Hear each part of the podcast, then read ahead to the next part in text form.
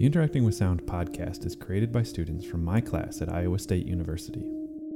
I'm Alex Braidwood, and for season two, I'm working with graduate students in a graphic design class called Contemporary Issues in Design.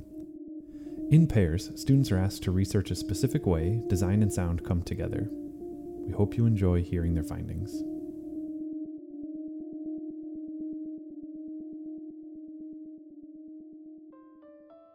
Welcome to the Sounds Podcast. Today we are going to talk about endangered sound. What are endangered sound? Many people are heard of endangered animals, languages, but not familiar with endangered sounds. Just as animals become extinct, sounds also die. As technology has developed rapidly, there are many sounds we cannot hear anymore because they are all replaced by other new devices. Therefore, there are many movements to try to preserve sounds related to our life.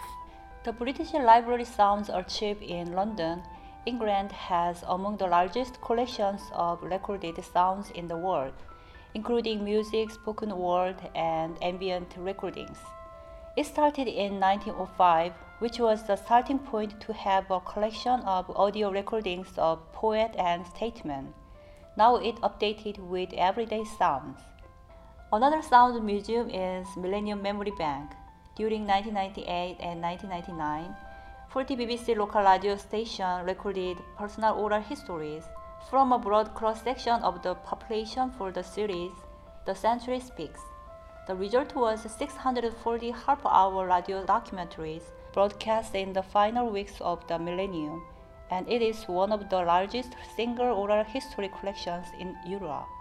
The next sound museum is Endangered Sound Museum. They collected sounds that recall our old memories. A fear of audio extinction of devices is what led the student Braden from Chattanooga State Community College to start his museum in 2012. This museum collected the sound of old technologies and electric equipments.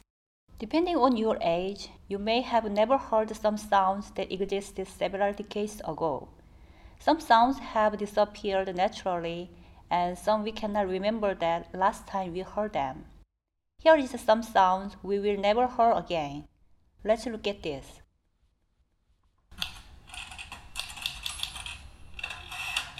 This is the sound of typewriter. Manual typewriters had an entire subset of unique sound that once made them immediately identifiable. There was a ping of a bell warning when you were near the end of the line, followed by the zip noise as you push the carriage back to the starting position.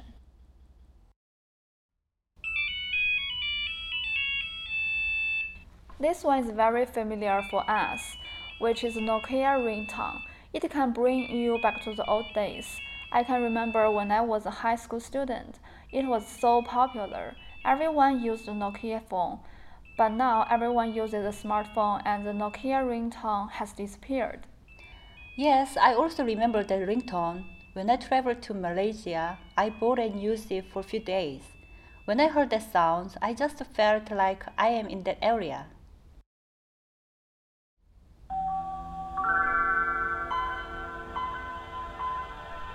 This sound was the classic arpeggio that accompanied the Windows 95 startup screen.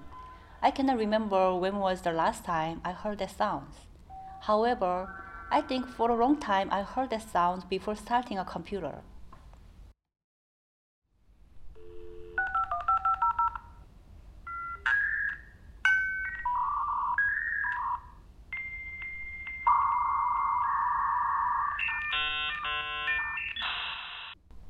Now, only 3% of American adults still clean up to dial-up internet.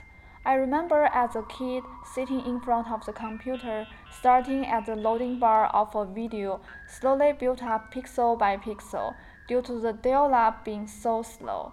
But at that time, that was all we had, so we loved dial-up internet in the past.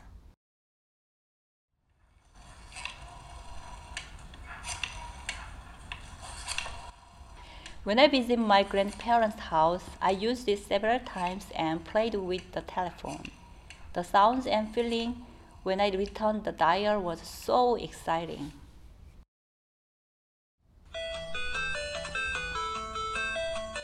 This is the sound of a Game Boy, which is the original video game released in 1984. It was so welcome in the 20th century. At that time, children didn't have Xbox and Wii, so Game Boy was a toy every kid wanted.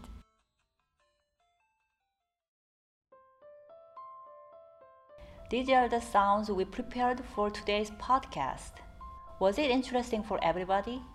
Many things have changed quickly and we can easily forget sounds related to our life. Moreover, like magic, sounds bring up past memories and allow us to recall moments when we listen to those sounds. Thanks for listening to our podcast. This is Queen Guo and Wen Xiljang. This has been another episode of Interacting with Sound. You can learn more by visiting interactingwithsound.com. I'm Alex Braidwood, and thanks for listening.